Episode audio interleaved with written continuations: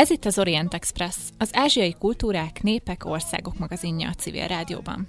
Günzberger Dóra vagyok, és szerkesztőtársammal, Szakáli Mátével együtt üdvözlöm a hallgatókat.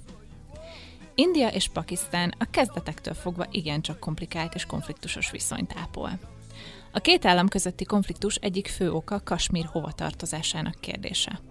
Mind India, mind pedig Pakisztán saját területének részeként tekint Kasmír egészére, ám az 1947 előtti kasmíri fejedelemség nyugati területei, nevezetesen Gilgit-Baltisztán és Azad-Kasmír de facto pakisztáni fennhatóság alatt állnak, míg a keleti rész, Jammu és Kasmír indiai ellenőrzés alatt áll.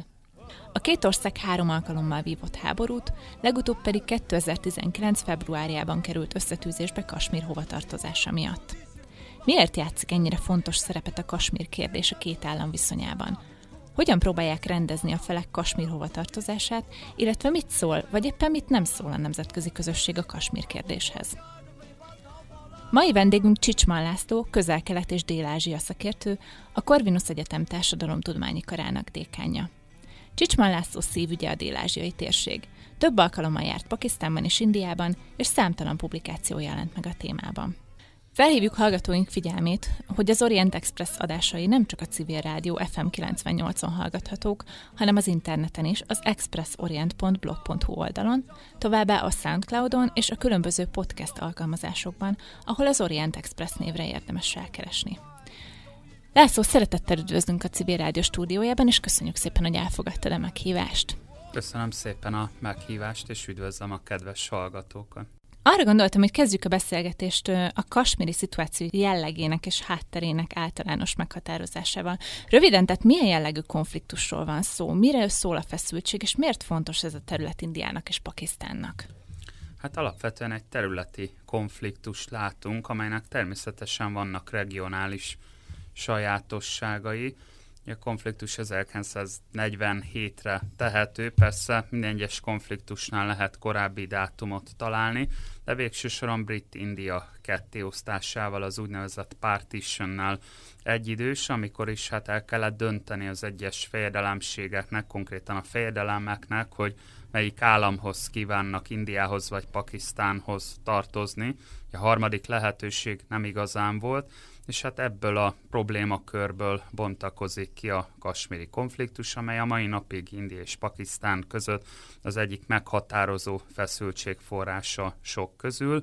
Ugye azért szövevényes itt a viszony, mert hogy itt nem arról van szó, hogy Kasmírban túl sok ásványi anyag, olaj vagy valami lenne, hanem a két ország identitásának a szempontjából Kasmír hovatartozása kulcsfontosságú, amennyiben a Kasmír egészében a lakosság nagy része az az iszlám vallásnak a követője, miközben van egy markáns hindu kisebbség, és van egy hindu fejedelmünk, Harry Singh, akinek hát a joga lett volna lényegében eldönteni azt, hogy India vagy Pakisztán, és hát Valójában eközben van egy önálló kasmiri nemzeti tudat, egy kasmiri nacionalizmus, amely egy teljesen külön utas, ha úgy tetszik, Indiától és Pakisztántól független, kvázi egy harmadik utas fejlődés szeretett volna elérni, amely hát igazán szövevényessé teszi minden szempontból ezt a, a konfliktust. Tehát az identitás kulcsfontosságú, ugye Pakisztán egy iszlám országként jön létre az első iszlám köztársaság a földünkön,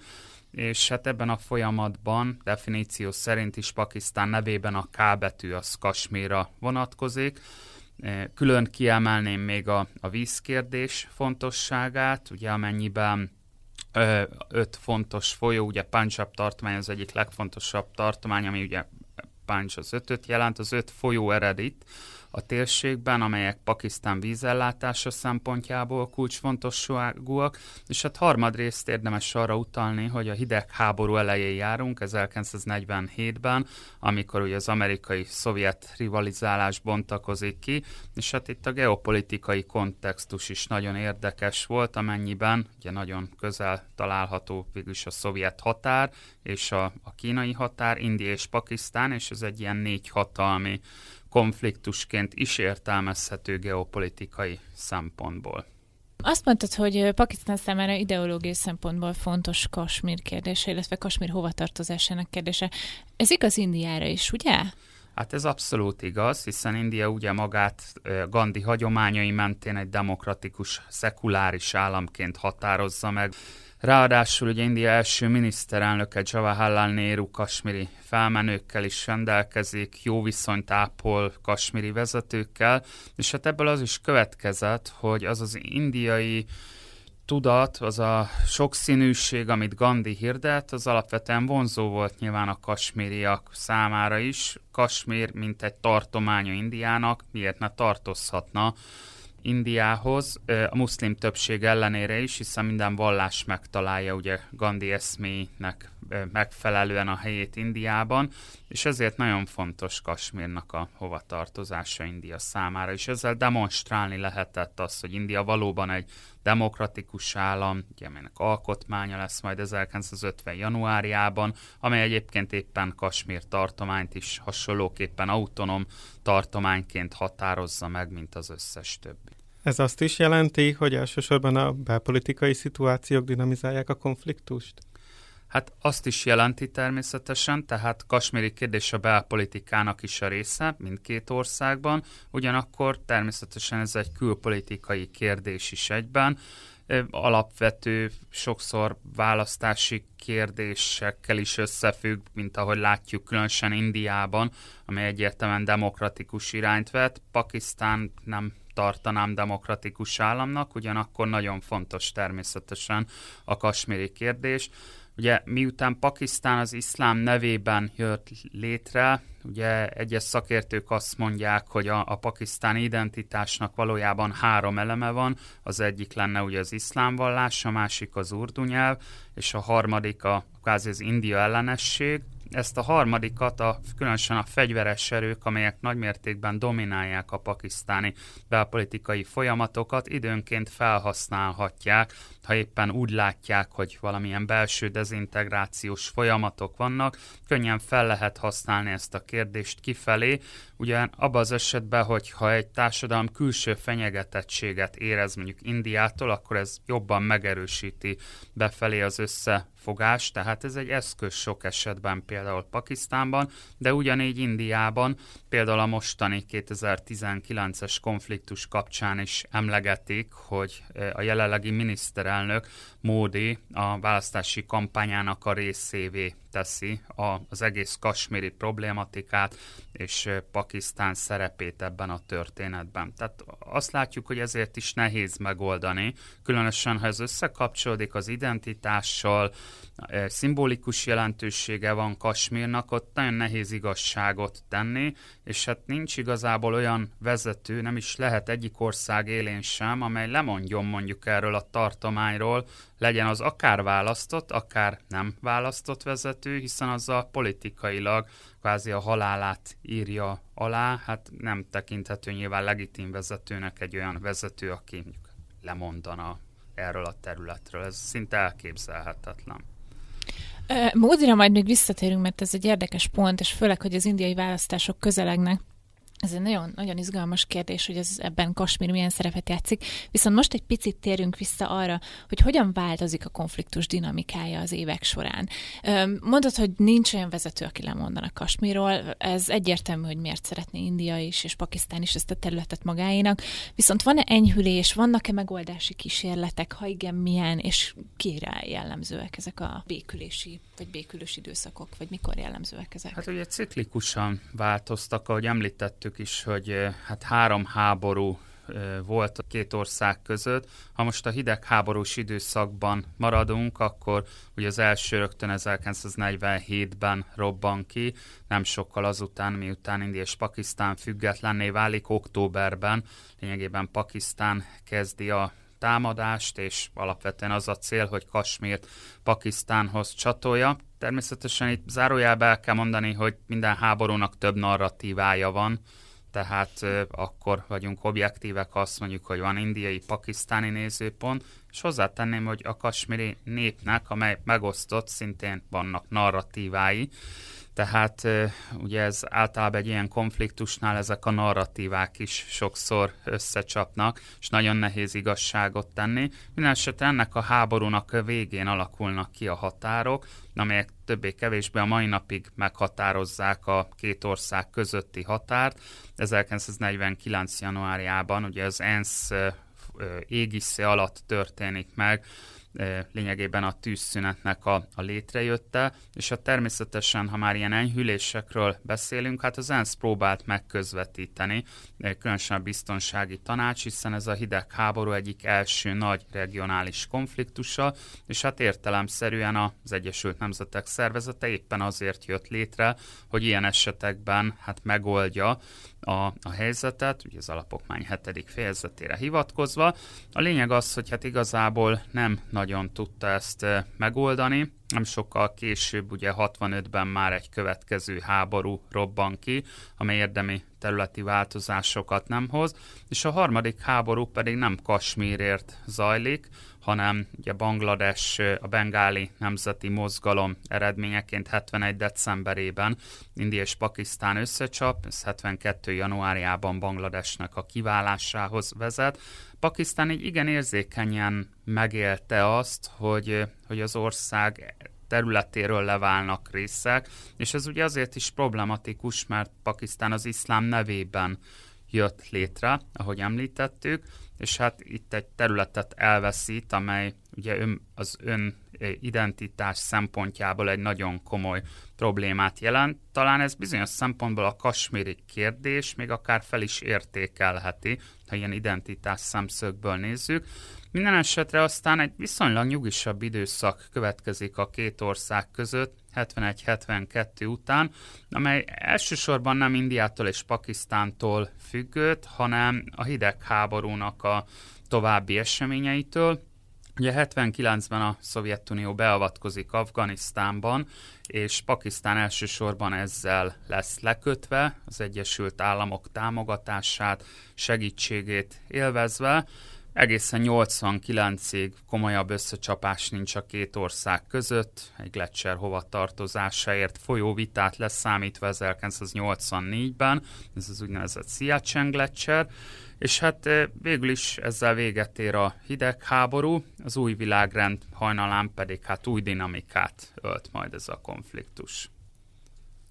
A reguláris hadviselés mellett milyen eszközöket alkalmaznak a felek? Szó volt a narratívákról, így felteszem pszichológiai és információs hadviselés is zajlik, de például szabotázs akciók, vagy politikai zavarkeltés a másik háttérországában mennyire jellemzi az indiai és a pakisztáni taktikát? Hát nagyon-nagyon jellemzi, tehát mikor Pakisztánba bekapcsolja az ember a tévét, nem egyszer ugye jönnek így a filmek között a reklámok vagy hirdetések, és abban bizony előbukkan néha eh, az indiai Kasmír, ugye pakisztáni olvasatban indiai megszállás alatt lévő kasmíri tartomány, ahol muszlim családokat végül is exálnak az indiai katonák, pusztán azért, mert szakáluk van, és olyan jelek mutatkoznak rajtuk, hogy ők az iszlám vallást követik, és ez a narratíva gyakorlatilag mondjuk főműsoridőben rendszeresen megjelenik a, a tévében, amelynek nyilván van bizonyos szempontból igazság alapja is, hiszen ha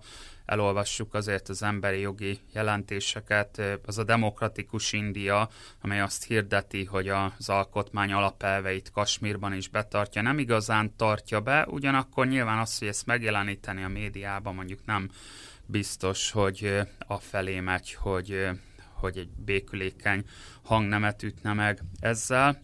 Tehát mindkét országban nagyon erős ez a narratíva, ugye Indiában különösen ez a most hatalmon lévő párt, ugye hindu nacionalizmus logikája mentén is látja ezt a történetet, és ugye az iszlám vallással úgy általában kicsit ellenségesebb ez a mozgalom Indián belül is, tehát ezek a narratívák oda-vissza vannak, és hogyha identitást említünk, vagy akár biztonságot említünk, ezt Magyarországon is tudjuk, akkor, akkor ennek nagyon komoly jelentése van a lakosság számára, és ezzel bizony hát lehet táplálni azt, hogy ez a kérdés fontos továbbra is, illetve a másik állammal szembeni ellenséges viszonyt is lehet összességében táplálni.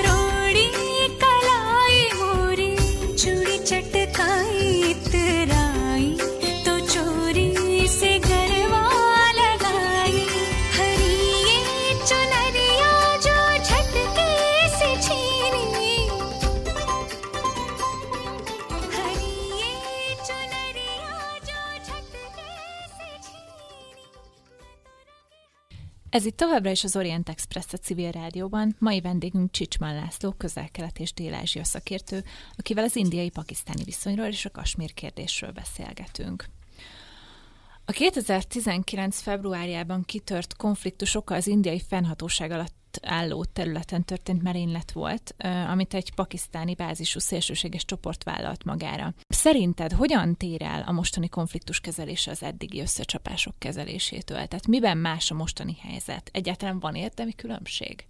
Hát nyilván azért vannak különbségek. Az a forgatókönyv nem újdonság, ami történik, hogy van egy pakisztáni illetőségű szervezet, ugye ez a Jaishi Mohamed nevű szervezet, amely magára vállalja ezt az akciót, Korábban is láttunk már ilyen típusú akciókat, különösen 2015-től nőtt meg újra ezeknek a típusú merényleteknek a száma Indiával szemben. Talán ezek kevesebb figyelmet kaptak a hazai vagy a nemzetközi sajtóban, de látjuk, hogy ezek a folyamatok azért jelen voltak Kasmírban, és az indiai hatóságok is tudtak róla, és ebből kifejezőleg a pakisztáni hatóságok is.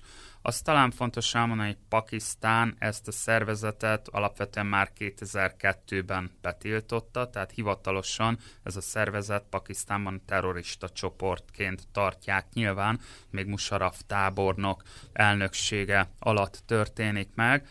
Hát nyilván annyiban mindenképpen a médiának a figyelmét keltette fel, hogy itt két nukleáris hatalom csap közvetlenül össze egymással szemben, és hát olyan területeket is érintenek ezek a elsősorban repülőgéppel folyó összecsapások, amelyek hát aztán kívülesnek abszolút azokon a területeken, ahol megszoktuk ezeket a típusú összecsapásokat, tehát viszonylag élénk a, a válasz mindkét oldalról, viszont azt külön kiemelném, hogy a, a pakisztáni kormányfőnek, Imran Kánnak meglehetősen békülékeny hangnemet ütött meg, amely azt mutatja, hogy Pakisztán nagyon elkívánja kerülni ennek a konfliktusnak a további eszkalálódását, ennek nagyon sok eleme lehet, hogy miért. Hát egyrészt azt gondolom, hogy tanultak valószínűsíthetően az elmúlt évtizedekből. Általában Pakisztán nemzetközi diplomáciai életben nem jól került ki ezekből a típusú konfliktusokból.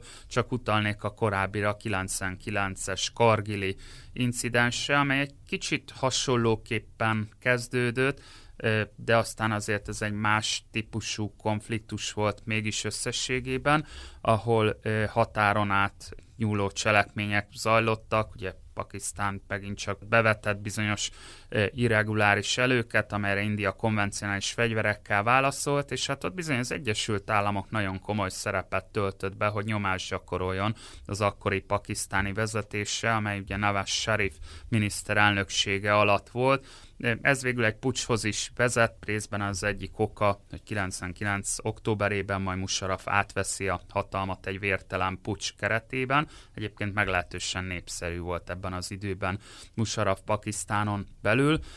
Tehát ebben mindenképpen más. Az is más, hogy India választásokra készül, BJP pártszövetség, párt van lényegében hatalmon, amely alapvetően ugye arról ismert, hogy kevésbé békülékeny hangnemet szokott megütni terrorizmus, nemzetbiztonság és hasonló kérdésekben. Így különösen veszélyes volt, hogy könnyen eszkalálódhat India részéről ez a konfliktus, hiszen ha indiai narratívából nézzük, India szuverenitását megsértette kvázi Pakisztán, és hát választások előtt, amikor ugye részben azzal is kampányol egy miniszterelnök, hogy ő a korábbi eh, elsősorban az indiai nemzeti kongresszus párt miniszterelnökei, konkrétan Manmohan Singhhez képest sokkal jobban tudta a rendet megtartani az országon belül, hát akkor egy ilyenre valamilyen formában keményebben kell reagálni, és félő volt, hogy hát elszabadulnak a, az indulatok, de végül is azért eltelt most már azóta lassan két hónap, és azért a jelek azt mutatják, hogy egyik állam sem kíván mélyebb háborúba bonyolódni a kasméri kérdés kapcsán. Visszatérve egy kicsit a pakisztáni politikai elit hozzáállására, meg lehet különböztetni azt, ahogyan a hadsereg áll ehhez a kérdéshez, és ahogyan a civil politikai elit? Tehát láthatunk különbséget? Hangsúlyozzák ezt bárhol? Lehet ezt valahonnan tudni? Pakisztánban nyilván az alapvetően az a fontos, hogyha fegyveres erők vezetője, főparancsnoka szólal meg, és mondhatnám persze, hogy másodlagos a civil kormányzat, Persze természetesen ez egy leegyszerűsítés lenne ezt mondani, de azért látni kell, hogy azért a választási eredményekben, vagy egyáltalán ahhoz, hogy van egy civil kormányzat a Pakisztánnak, a fegyveres erőknek a nyilván nem nyilvános hozzájárulása szükséges. Hát lehet, hogy vannak hangsúly eltolódások ezekben az üzenetekben, de én azért úgy láttam, hogy ezek nagyon egy irányba mentek, egyértelműen minden oldalról a békülékeny hangnemet üti meg a vezetés. Azt hozzá kell tenni egyébként itt ugye a nukleáris fegyverek kérdése is okoz komoly feszültséget vagy félelmet, de leginkább a nyugati világban, ugyanis Indiának van egy olyan alapelve, hogy elsőként nem fogja használni a nukleáris fegyvert semmilyen konfliktusban, eh, ami ugye Pakisztán ilyet ebben a formában, ilyen alapelvet sohasem adott ki. Tehát van egy ilyen félelem is, hogy ugye ezek a nukleáris fegyvereknek a léte kvázi zárójelbe teszik azokat a katonai képességekben meglévő különbségeket, amelyek, hogyha leszámítjuk a nukleáris fegyvereket, hát India egy jóval nagyobb, erősebb, felszereltebb hatalomnak tűnik, annak ellenére, hogy a pakisztáni fegyveres erőknek a modernizációja az az Egyesült Államok égisze alatt történik már legalább az 50-es évek óta de azért azt látjuk, hogy India is és Pakisztán is reagál lényegében konvencionális fegyverekkel, hiába vannak nukleáris fegyverek. A konfliktus jelenlegi szakaszát hogy jellemezhetjük? Ez egy padhelyzet? Én azt gondolom, hogy az egyik ciklikus változásoknak a részén azt mondanám, hogy India és Pakisztán környezetében nagyon komoly változások zajlottak le, globális világban is nagyon komoly változások zajlottak le, és tulajdonképpen mindig az új dinamikáját a konfliktusnak az adja, hogy hát ezek a változások hogyan csapódnak le a régióba. Csak pár gondolatot hagy említsek, éppen zajlanak ugye Afganisztán kapcsán béketárgyalások a tálibokkal, ez Pakisztán számára nagyon fontos.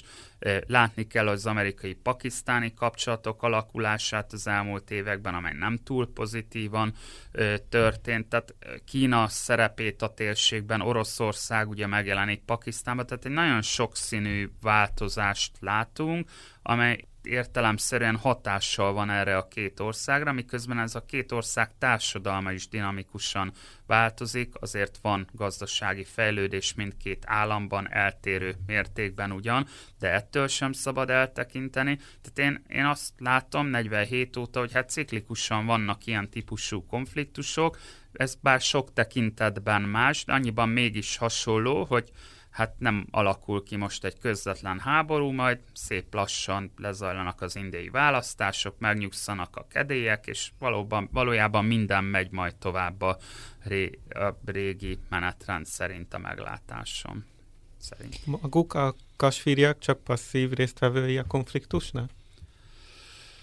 Hát ugye nyilván ez egy nagyon-nagyon fontos kérdés, azt gondolom, mert mindig, amikor beszélünk erről a konfliktusról, a két ország közötti konfliktusként szeretjük beállítani, miközben egyrészt érintett egy harmadik ország is, legalább Kína, ugye ezt is kiszoktuk felejteni, így a 62-es háborúra gondolunk, másrészt pedig maga a kasmiri nép. És hát, hogyha megnézzük 47-től 2019-ig, több évtized is eltelt, komoly generációváltások mentek végbe Kasmiron belül is, és ma nyilván a kasmiri lakosság is megosztott ebben a kérdésben. Ma már a kasmiri muszlimok számára ez, hogy India demokratikus, nem biztos, hogy annyira egy hívószó. Nyilván az is világos, hogy nincs realitása semmilyen függetlenségnek. Pakisztán bizonyos körök számára hívószó, azért azt is látni kell. Tehát van egyfajta megosztottság, és egyébként hát 2003-ban, amikor elindult egy úgynevezett enyhülési időszak, amit sokan kasmiri béke folyamatnak is neveznek a szakirodalomban, akkor bizony India megkísérelt a saját kasmiri csoportjaival is tárgyalásokat folytatni. Így itt vannak különféle politikai, és katonai szervezetek, ma már inkább politikai, korábban meg inkább katonai típusúak voltak ezek a kasmiri szervezetek, és hát elméletileg, ugye normális esetben, hát Indiának rendezni kéne. Akár lehet mondani, hogy ez egy belpolitikai ügy, annyiban, hogy indiai föderáción belül Kasmir az egyik tartomány, és ezt a kérdést lehetne rendezni. Hát sosem sikerül ezt maradéktalanul rendezni, ez a párbeszéd valahogy mindig kisiklik, és különösen, ha van egy robbantásos merénylet, akkor, akkor ez eh, megint csak nem abba az irányba szokott hatni, hogy párbeszéddel rendezzék ezt a helyzetet eh, hanem sajnos inkább a katonai aspektusok kerülnek előtérbe. Azt külön kiemelném a kasmériak szemszögéből, hogy eh, hát az a fajta modernizáció, ami azért kétségtelen valamelyes játszódik le Indiában, az gyakorlatilag érintetlenül hagyja ezt a kasmiri régiót. Ezzel alatt azt értem, hogy komoly infrastruktúrális fejlesztések nincsenek, és hát bizony marginalizálódik ez a, a tartomány minden szempontból, ami ahhoz vezet, hogy nagyon sokan egyébként elhagyják a, a térséget, kasmiriakkal mindenfelé lehet találkozni, vendégmunkásként Dubájba, de Indián belül is, tehát van egy belső migráció is, azt látjuk, hogy gyakran kasmiri termékeket árulnak, például, hogy csak egyet említsek, ez egy súlyos probléma. A 2003-as béke folyamat erejéig még visszatérve az azért volt egy nagyon fontos pillanat, mert az indiai-pakisztáni kasmiri határon, a line of control ugye megnyitották a, a határt, és ez bizony szétszakított családok találkozhattak, tehát ez abban az időszakban egy rendkívül pozitív eh, vívmánynak tekinthető, ami talán legfontosabb az ott élők számára. ਵਿੱਚ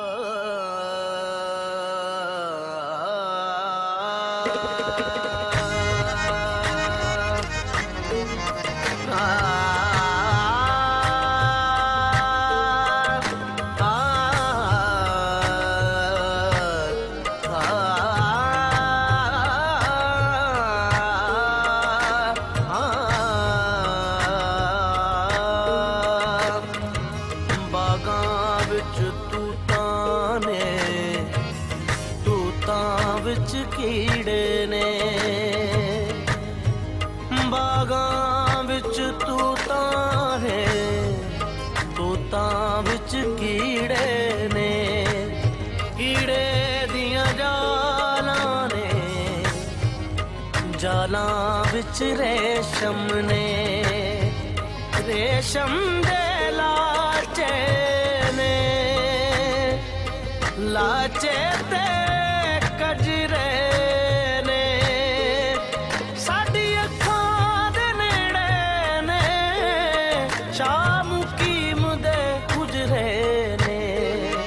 दूँगा समुंदर इश्के दा इश्के दा दूँगा समुंदर ਇਸ਼ਕੇ ਦਾ ਜਦ ਮਨ ਵਿੱਚ ਠਾਠਾ ਮਾਰਦਾ ਮਾਰਦਾ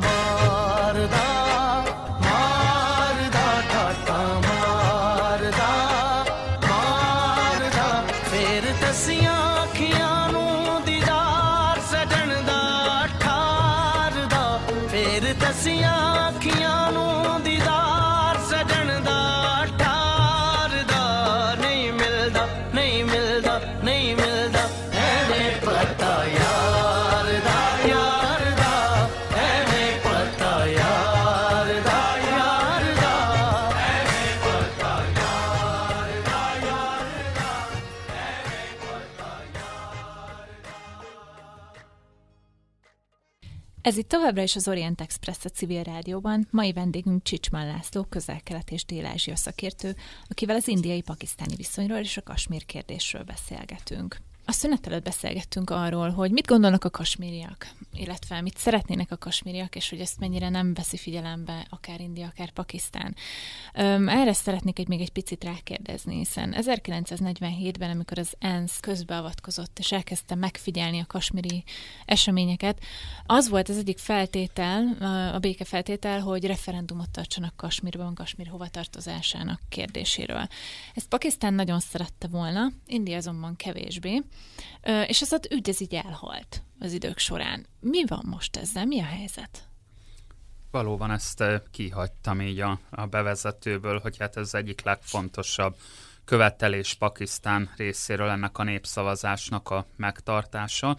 Egy kicsit visszamegyünk ugye időbe, amikor ugye kirobban az első háború, akkor, és ugye Pakisztán először ugye Kasmírt próbálja meg katonailag felszabadítani, akkor ugye a Kasmír utolsó maharajája Harry Singh Néruhoz fordul, és segítséget kér tőle, hogy India segítsen Kasmírnak, mire ugye Néru azt válaszolta erre, röviden összefoglalva, hogy hát akkor tudunk segítséget nyújtani, hogyha az indiai szuverenitás alá tartozik ez a terület, és ugye ekkor Harry Singh végül is úgy dönt, hogy Kasmír csatlakozzon Indiához, amire ugye Néru megígéri, kvázi, ez még akkor csak egy ígéret, hogy majd, ha véget ér a háború, akkor egy referendumnak kell lenni.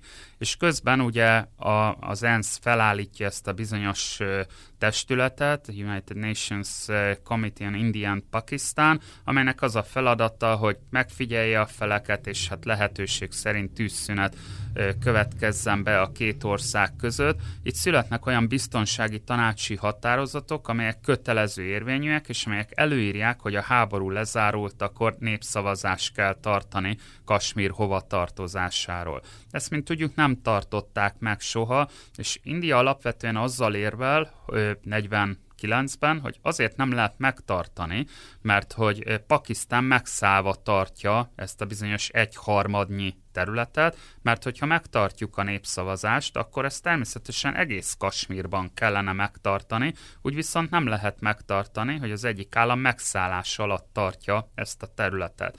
Ez egy nagyon komoly vita, amely elsősorban a nemzetközi közösség előtt zajlik, és különösen az ENSZ ülésein India és Pakisztán előszeretettel előhozza ezt a témát, míg Pakisztán rendre követeli a népszavazásnak a megtartását. Na most már ez kevésbé reális, Pakisztán továbbra sem mondott le erről, ugyanakkor én azt gondolom, ma már mindenki látja azt, hogy ennek a népszavazásnak a, a megtartása az semmiképpen sem reális.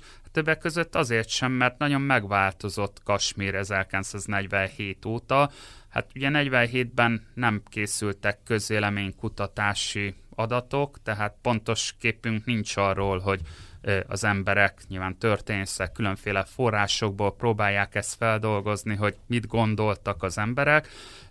Nyilván, ha lehetett volna azt választani, hogy függetlenség, akkor mindig inkább azt választották volna a kasmiriek, de akkor az indiai demokrácia tényleg egy hívó szó volt 47-ben.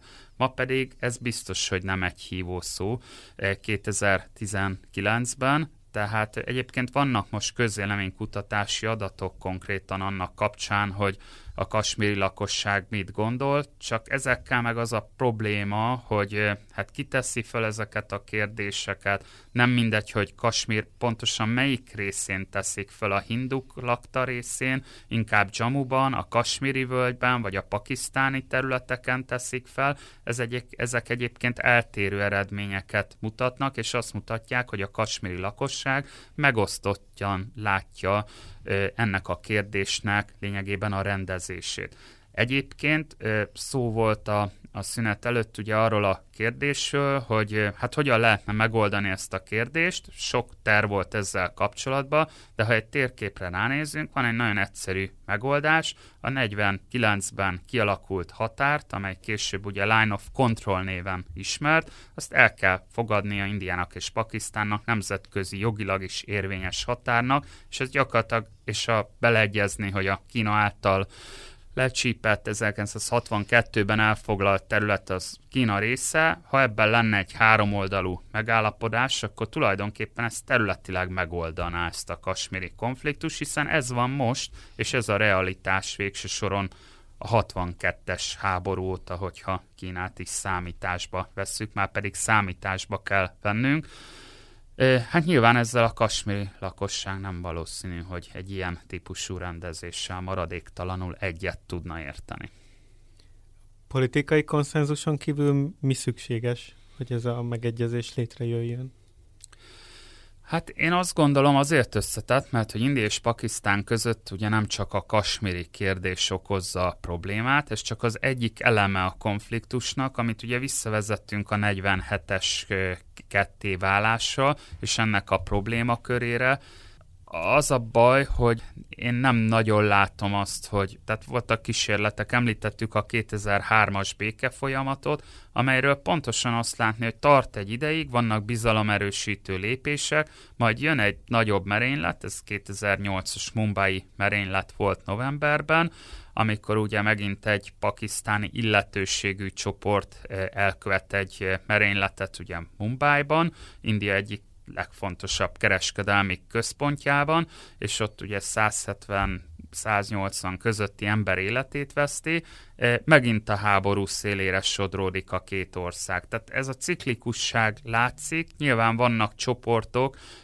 amelyek kifejezetten ellenérdekeltek a megállapodásban, tehát szélsőséges csoportok minden oldalon gyakorlatilag azon vannak, hogy bármilyen megegyezés közeli helyzet van, eh, hát ne jöjjön létre ilyen megegyezés India és Pakisztán között, és végső soron egy merénylettel rögtön véget lehet vetni bármilyen béketapogatózásnak.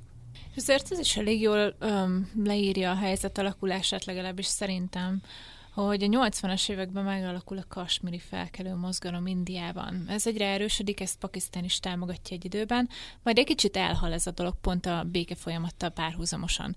Viszont Módi kormányzás alatt ugye 2014 óta van hatalmon Indiában, egyre erősebb ez a felkelő mozgalom. Ezzel mit próbál kezdeni a Módi kormány?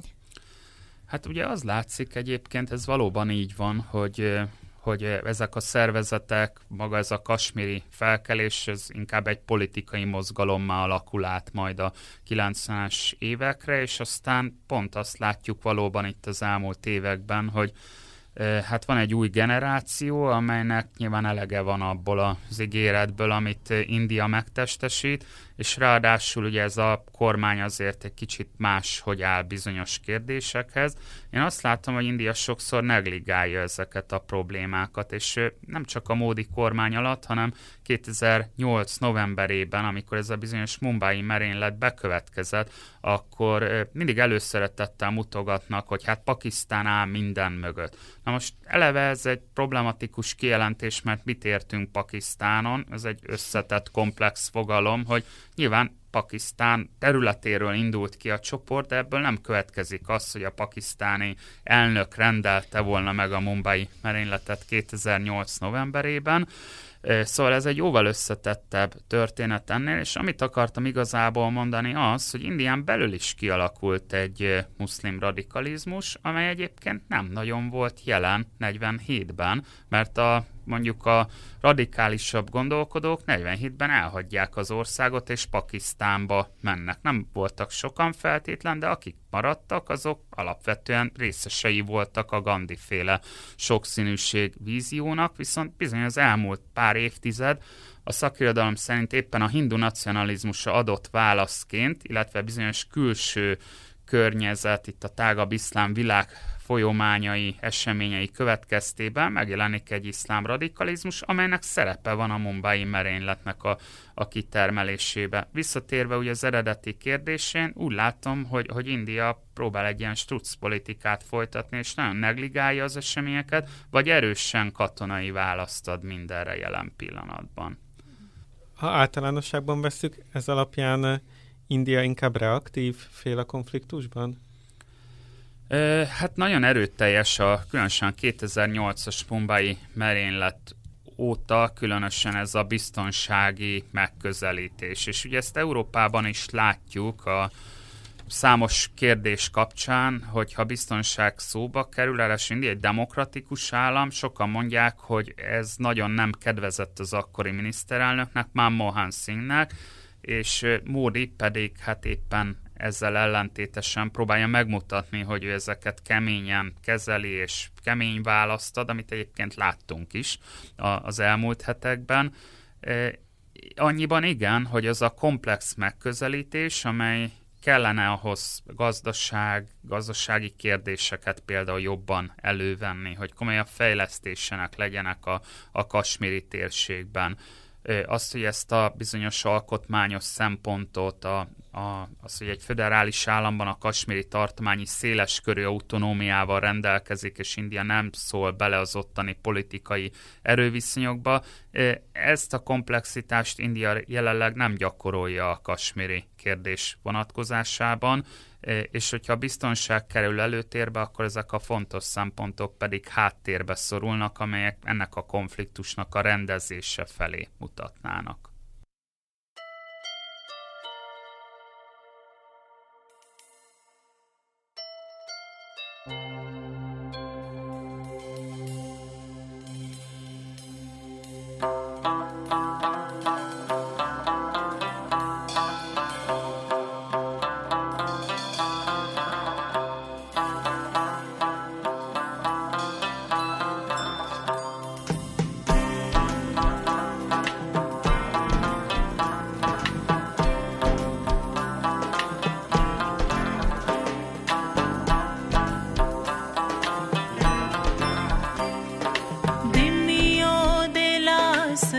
கண்டியோ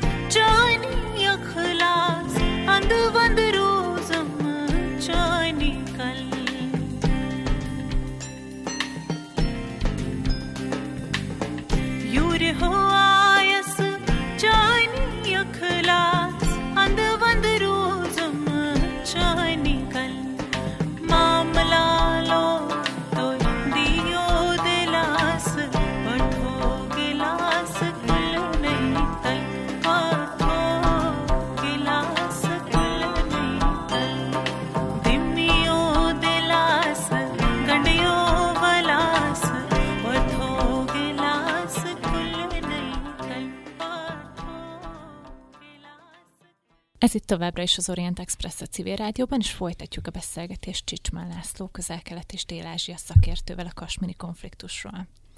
Ha az ember ránéz az adatokra, a Pakisztánról és az indiai hadseregről publikált adatokra, elég nyilvánvalóan látszik az, hogy egyáltalán nincsenek párhuzamban. Tehát az indiai hadsereg jóval nagyobb, mint a pakisztáni. Jelenleg a világ második legnagyobb hadseregével rendelkezik India, Pakisztán meg valahol a 9. helyen kullog. Ennek tükrében egy katonai megoldás, egy, egy, egy radikális megoldás nem jöhet szóba Pakisztán részéről, ez teljesen nyilvánvaló.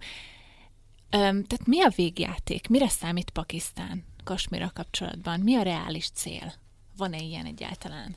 Hát igen, abban tegyük hozzá rögtön, hogy azért kilencediknek lenne a világon sem egy szégyen, sőt, az egy gyakorlatilag egy ol, Indiához képest, igen, tehát nyilván van ennek egy regionális olvasata természetesen, ugyanakkor azért globálisan nézve Pakisztán az egyik legnagyobb hadsereggel rendelkezik, igen. és azért azért az elég korszerű, de azzal teljesen egyetértek, hogy ezt használni a kasmiri kérdés rendezéséhez kvázi lehetetlen.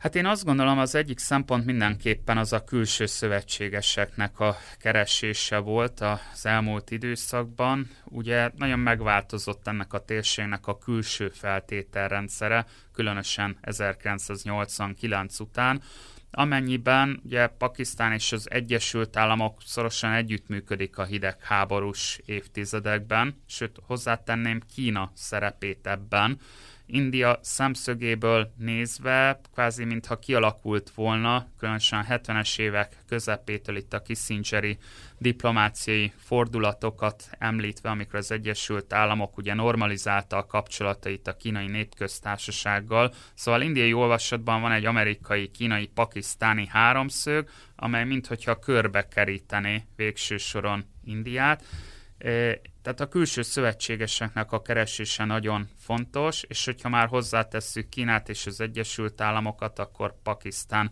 lehetőségei mindjárt nagyobbak. Hát ez 89 után markánsan megváltozik. A kínai-pakisztáni szövetség, ha úgy tetszik, még inkább megerősödik az elmúlt évekre nézve, míg az amerikai-pakisztáni kapcsolatok különösen az elmúlt pár esztendőben erőteljesen gyengülnek. Ezek különösen a titkosszolgálatok együttműködésére építkező kapcsolatok voltak, amelyek az afganisztáni időszakból maradtak fenn, és nagyon fontos volt az Egyesült Államok számára Pakisztán 2001-ben, amikor a Bush adminisztráció meghirdeti az Afganisztán elleni háborút, a terrorizmus ellenes háború részeként, Azonban hát egyben India is felértékelődik. Tehát az amerikai szemszögből nézzük, nyilvánvalóan India fontos, India legfontosabb, ugye különösen most, hogy egy aktuális utalást tegyek a Trump adminisztrációra, ami ugye egyértelműen Kínával ellentétben itt ugye kereskedelmi háborút hirdet, hát ebben a folyamatban Indiának óriási szerepe van, és hát eközben az amerikai-pakisztáni kapcsolatok kvázi kisiklanak, az Egyesült Államok még a Bush adminisztráció alatt köt egy nukleáris megállapodást Indiával. 2005, illetve 2006 az a két fontos év, amikor ez a megállapodás megköttetik. Tehát egyértelműen van egy szoros amerikai-indiai kapcsolat, van egy szoros pakisztáni-kínai kapcsolat, és hát Oroszország szerepe érdekes. Ugye Oroszország számára talán ez a térség sem stratégiai jelentőségű, ugyanakkor lehetőséget lát arra, hogy itt a globális játszmát vívja. Ugye tradicionálisan Indiával jó a kapcsolata, különösen a fegyverellátás szemszögéből nézve, ugye India legnagyobb fegyver exportőre Oroszország, bár India most ezt próbálja diversifikálni minden téren. Ugyanakkor Pakisztán az elmúlt években megjelenik, Oroszország megjelenik Pakisztánban is, ami egy sokan egy ilyen újdonságként emlegetnek, mert hogy itt esetleg be lehet tölteni azt a zűrt, amit az Egyesült Államok hátrahagy, csak hát ugye itt van Kína, és hát itt szorosabbak azért a kínai szálak. Szóval a külső szövetségkeresés, szerintem ez egy nagyon fontos szempont, és hát ebben gyakorlatilag azért Kína sem egy rossz partner számos tekintetben, és az Egyesült Államok sem. Ha a harmadik országok vagy szervezetek szerepét vizsgáljuk, akkor kikre kellene még kitérni a mostani szakaszban? Azt hiszem Irán és Törökország is jelentkezett közvetítőnek. Az ő szerepük lehet jelentős? Igen, hát ez nagyon, nagyon érdekes mindenképpen itt ugye, hogy a regionális országoknak milyen szerepe van. Ugye Irán azért érdekes, mert láttuk, hogy az elmúlt időszakban a, a Trump adminisztráció ugye visszamondta azt a nukleáris megállapodást, amit az Obama adminisztráció 2015-ben kötött, és amerikai-indiai kapcsolatok szorosak, de ez nem akadályozza meg Indiát abban, hogy jó kapcsolatokat ápoljon Iránnal. Alapvetően itt fontos gázvezeték tervek vannak, ugye az Irán, Pakisztán, India vezetéknek a, a terve, és sok egyéb konkrét gazdasági együttműködés, ugye bármilyen szankció esetén India fel tudja vásárolni az iráni olajat, hogyha kiesnek a nyugati vásárlók. Tehát én azt gondolom, lehet súlya, ugyanakkor, mivel nemzetközileg nem igazán elfogadott Irán, én azért túl nagy jelentőségét nem látom annak, hogy pusztán bejelentkezett, és ugyanez a gond Törökországgal is, hogy Törökország próbálja a regionális súlyát emelni nem csak a közel-keleten, nem csak Közép-Ázsiában, hanem Dél-Ázsiában is, de azt látjuk, hogy, hogy én ugyancsak nem tartanám egy olyan államnak, amely érdemben meg tudná oldani ezt a konfliktust, és említsünk meg még Szaúd-Arábiát, mert pont a konfliktus napjaiban ugye a szaudi trónörökös hát körbeutazta ezt a térséget is, ugye Pakisztánban is és Indiában is járt, ugye meglehetősen megtépázott, hát itt a gyilkosság kapcsán erőteljesen megtépázott népszerűsége és politikai legitimitása van, és talán az út éppen arra is szolgált, hogy ezt a fajta politikai legitimitásán javítson, illetve Szaudarábia megítélésén javítson. Ugye Pakisztán nagyon rászorult ráadásul gazdaságilag erre a látogatásra, India is egyébként, bár talán India kevésbé, mint Pakisztán, hát Szaudarábia is próbálkozik ugye ilyen szereppel.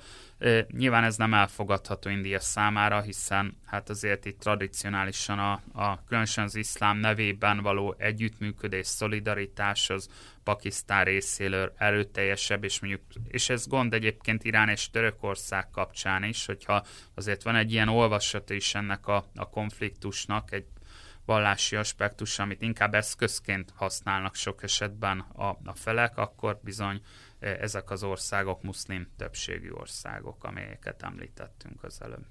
És mi a helyzet az ENSZ szerepével? Hát Miért az, nem vállal aktívabb szerepet az ENSZ a Az ENSZ gyakorlatilag, ahogy említettük, 47-től nagyon fontos szerepet játszik, ugye létrehozzák ezt a bizonyos bizottságot is, majd az 50-es évektől egy megfigyelő csoport működik a, a térségben, amely ugye ezt a tűzszünetet hivatott ellenőrizni.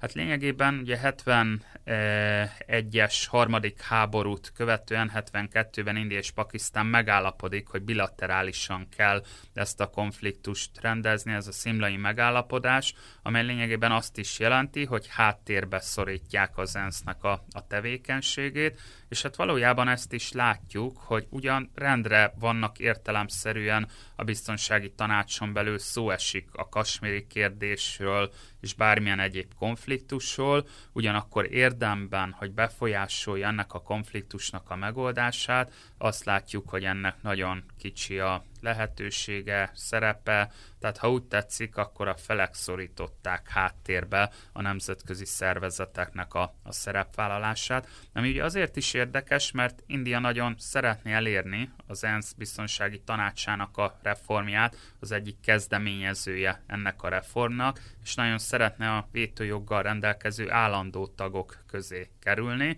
ami nagyon érdekes lenne mondjuk egy ilyen szempontból, ha ez egyszer bekövetkezne, de hát nagyon úgy látjuk, hogy ez nem következik be egyelőre különféle külső okok miatt, de ez megváltoztatná ennek a kérdésnek a dinamikáját. Tehát igazából az ENSZ háttérbe szorult ennek a konfliktusnak a rendezésében. Köszönjük szépen, a mai adásunkban sajnos csak ennyi fért vele, de rendkívül izgalmas beszélgetés volt. Köszönjük Csicsmán Lászlónak, hogy elfogadta a meghívásunkat, a hallgatóknak pedig köszönjük a figyelmet. Önök az Orient Express, a Civil Rádió ázsiai magazinját hallották. A műsort Szakáli Máté és Günzberger Dóra vezette. Tartsanak velünk a jövő héten is. Felhívjuk figyelmüket, hogy az Orient Express adásai podcast formában az interneten is elérhetők. A címünk expressorient.blog.hu, emellett Orient Express néven fent vagyunk a Soundcloudon is, és a Facebookon pedig a Modern Kelet-Ázsia Kutatócsoport oldalán lehet megtalálni az adásokat és készítőiket. A viszonthallásra!